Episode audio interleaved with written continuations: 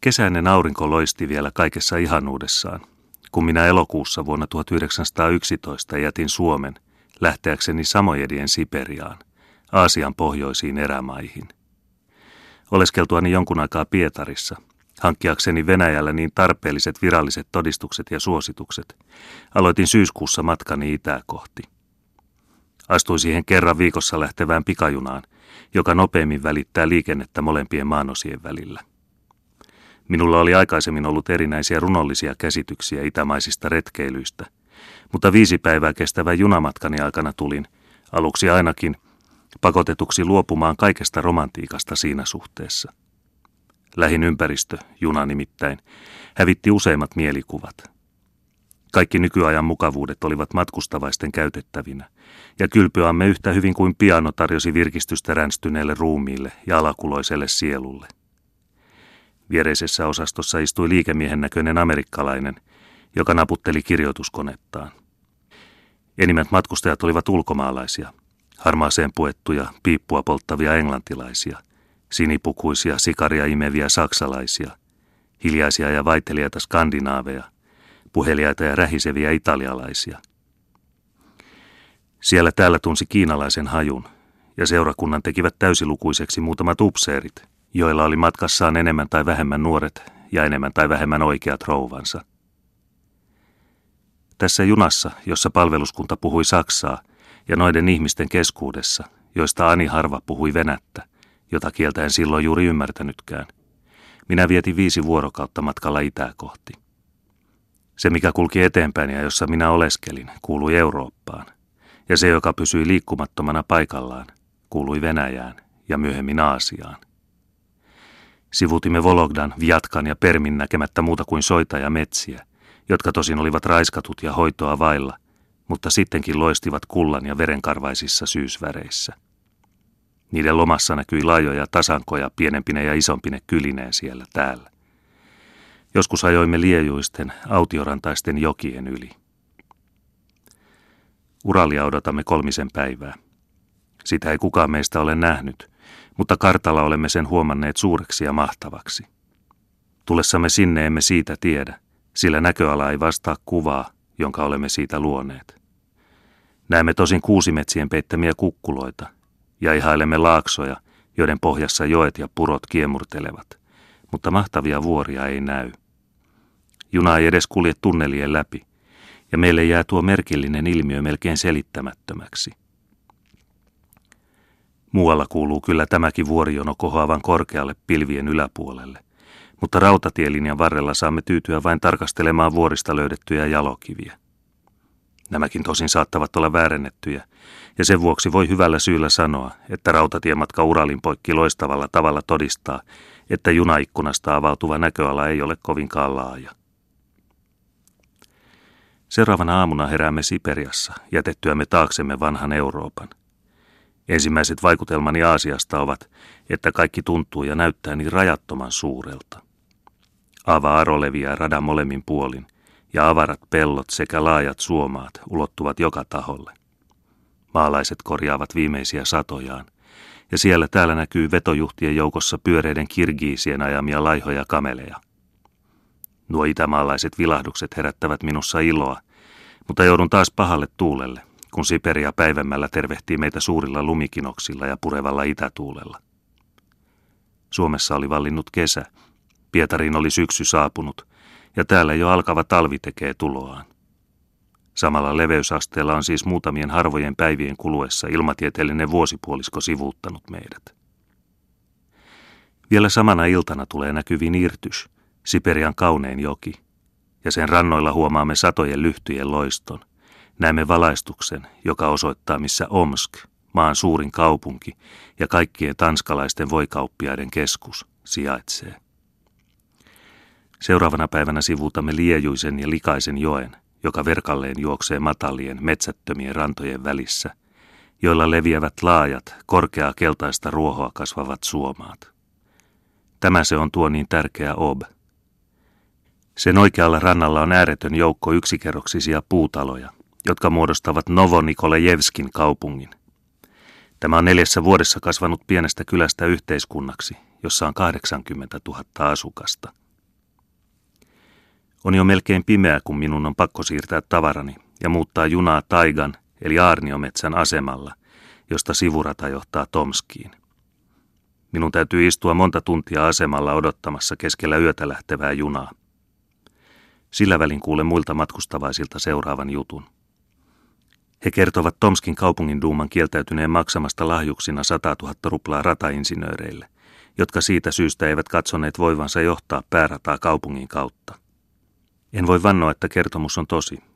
Tiedän vain sen, että sain neljä tuntia istua erässä paikallisjunassa, päästäkseni suorittamaan nuo jäljellä olevat 82 virstaa. Seuraavana aamuna varhain saavuin Tomskin asemalle, joka merkitsee jotakin aivan toista kuin samanniminen kaupunki. Kaupungin isät ovat nähtävästi olleet odottamattoman kaukonäköisiä yhteiskuntansa kehitysmahdollisuuksien suhteen, sillä tuo asema on rakennettu neljän kilometrin päähän niiltä seudulta, missä ensimmäiset talot ja kadut sijaitsevat. Lumisohjossa ja myrskyssä ajoin tavaroineni paremman puoleiseen hotelliin, jonka nimenä oli Rossia, ja joka vielä kello viisi aamulla oli aivan hereillään. Sillä mennessäni saliin ruokaa etsimään, hankittuani itselleni huoneen. Huomasin soittokunnan juuri vastikään aloittaneen ohjelmansa ja varieteen naisten äskettäin ryhtyneen näyttämään taiteellista alastomuuttaan. Vaikka en oikeastaan ollut tyytymätön katsellessani unkarilaisen tanssijattaren tulista taituruutta, niin ympäristö kuitenkin pyrki tympäisemään minua. Palasin huoneeseeni huomattuani, että yleisö erikoisen innokkaasti käytti lattiaa menoja paluupiletillä varustetun ruoan säilytyspaikkana. Huoneestani ei minulla ollut myöskään mitään iloa, ja sänkyni saattoi minut kiroilemaan, niin uninen kuin olinkin. Siinä ei ollut tyynyjä, ei lakanoita eikä peitettä, mutta lutikoita viljalti. Tämä oli kuitenkin kaupungin parhaita majataloja. Vedin esille omat tamineeni ja sain niin muodoin vielä vähän aikaa nukkua eurooppalaisella tavalla. Pitkän ja jokseenkin yksitoikkoisen matkan jälkeen olin siis tullut Siperian kimaltelevaan Pariisiin, millä nimellä Kastreen kutsuu kaupunkia. Siperialaiset nimittävät sitä Aasian Ateenaksi.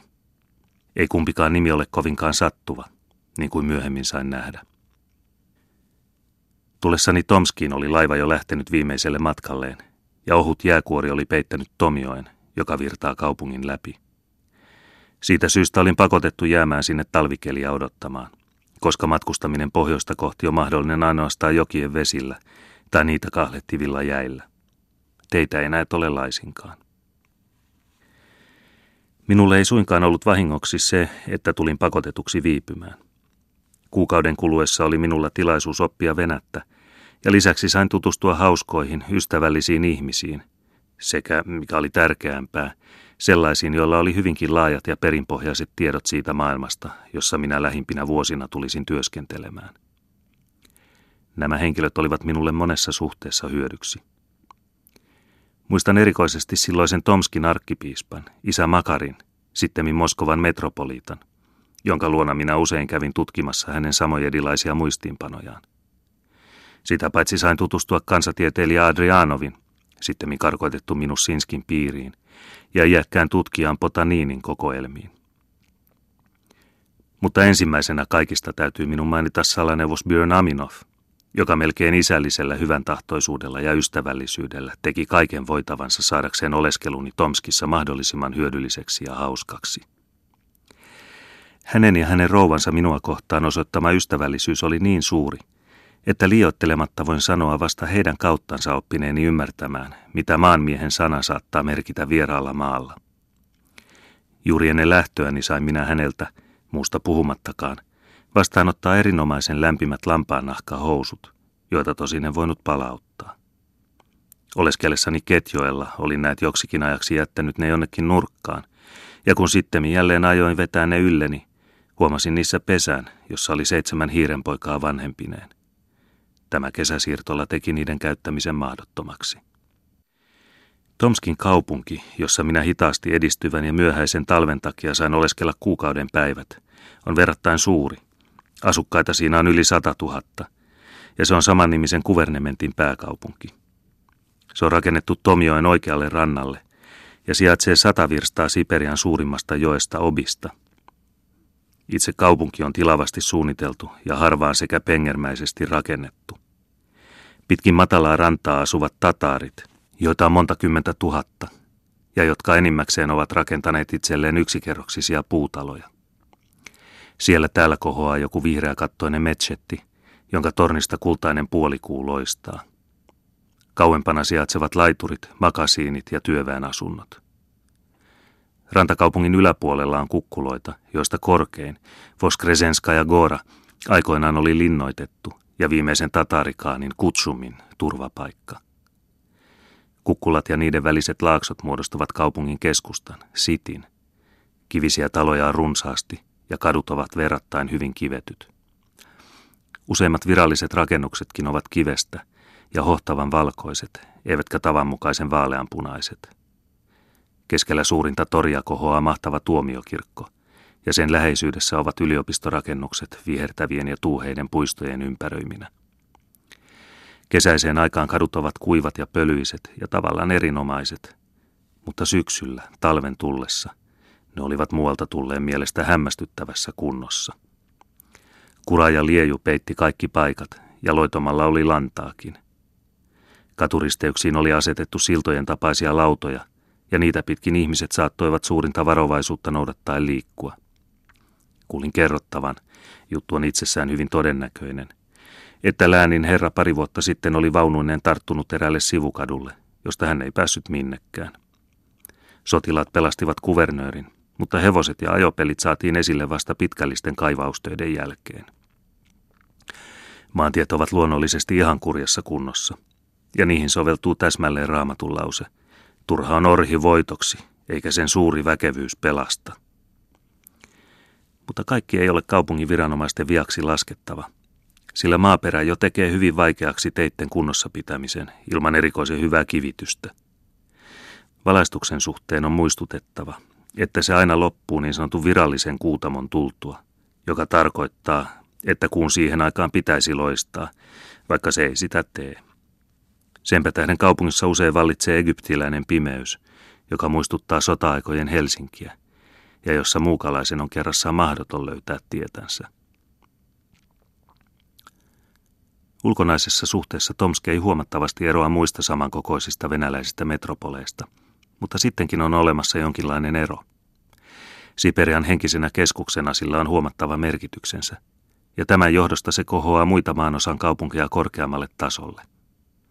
Paikkakunnalla on oma yliopistonsa ja teknillinen korkeakoulunsa sekä muitakin korkeampia kasvatuslaitoksia.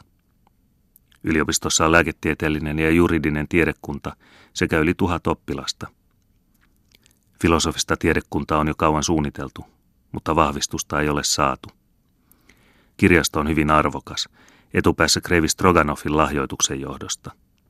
Se sisältää suuret määrät kaunokirjallisuutta ja muun muassa osan Voltairin kirjastoa, kirjoja, joissa monessa tavataan hänen omakätisiä ja tähän saakka julkaisemattomia muistiinpanojaan. Kaupungissa työskentelee monta tieteellistä seuraa, mutta sopivia henkilöitä ja rahojakin kaivataan kipeästi. Siperian tutkimukselle olisi erittäin tärkeää saada Tomskiin perustetuksi täydellinen yliopisto, joka opettajiensa ja oppilaittensa avulla pystyisi johtamaan sen laatuisia tutkimuksia ja sivistystyötä ylimalkaan. Jos Siperiasta koskaan toivotaan jotakin parempaa kuin mitä se nyt on, ja jos mieli sivistyksen siellä voittaa vakinaista jalansijaa, on välttämätöntä saada sellainen laitos perustetuksi. Joskin siellä tulisi valitsemaan vapaamielinen henki, niin tämä sittenkin luultavasti olisi suositeltavampaa, kuin että karkoitetut ja pakkotyöhön tuomitut valtion kustannuksella sitä ja sosialismia levittävät, niin kuin entinen kenraalikuvernööri Anuchin kuuluu lausuneen. Nähtävyyksiä ei Tomskissa ole paljon. Merkillisimpiä sellaisia on eräs vanha ränsistynyt puutalo, jota asukkaat pitävät suuressa arvossa. Talossa sanotaan keisari Aleksanteri ensimmäisen asuneen, kuolemansa jälkeen. Kerrotaan näet keisarin väsyneenä kaikkiin hallitustöihinsä vetäytyneen asumaan kauas pääkaupungistansa, eläkseen loppuikänsä rauhassa ja syrjässä ihmisistä ja tapahtumista, virallisesti kuolleena. Mainitaan hänen pari kertaa vuodessa vastaanottaneen hovikuriireja, ja muutamat ylhäiset henkilötkin kuuluvat käyneen häntä tapaamassa. Olkoon miten tahansa, tuntemattoman erakon hauta on Tomskissa, ja kansa kunnioittaa häntä pyhänä miehenä. Joskaan kertomus ei ole muuta kuin juttua, niin on kuitenkin varottava epäilemästä asiaa Tomskissa. Sillä sikäläiset ihmiset eivät pidä siitä, että heidän kaunista tarinaansa koetetaan repiä rikki.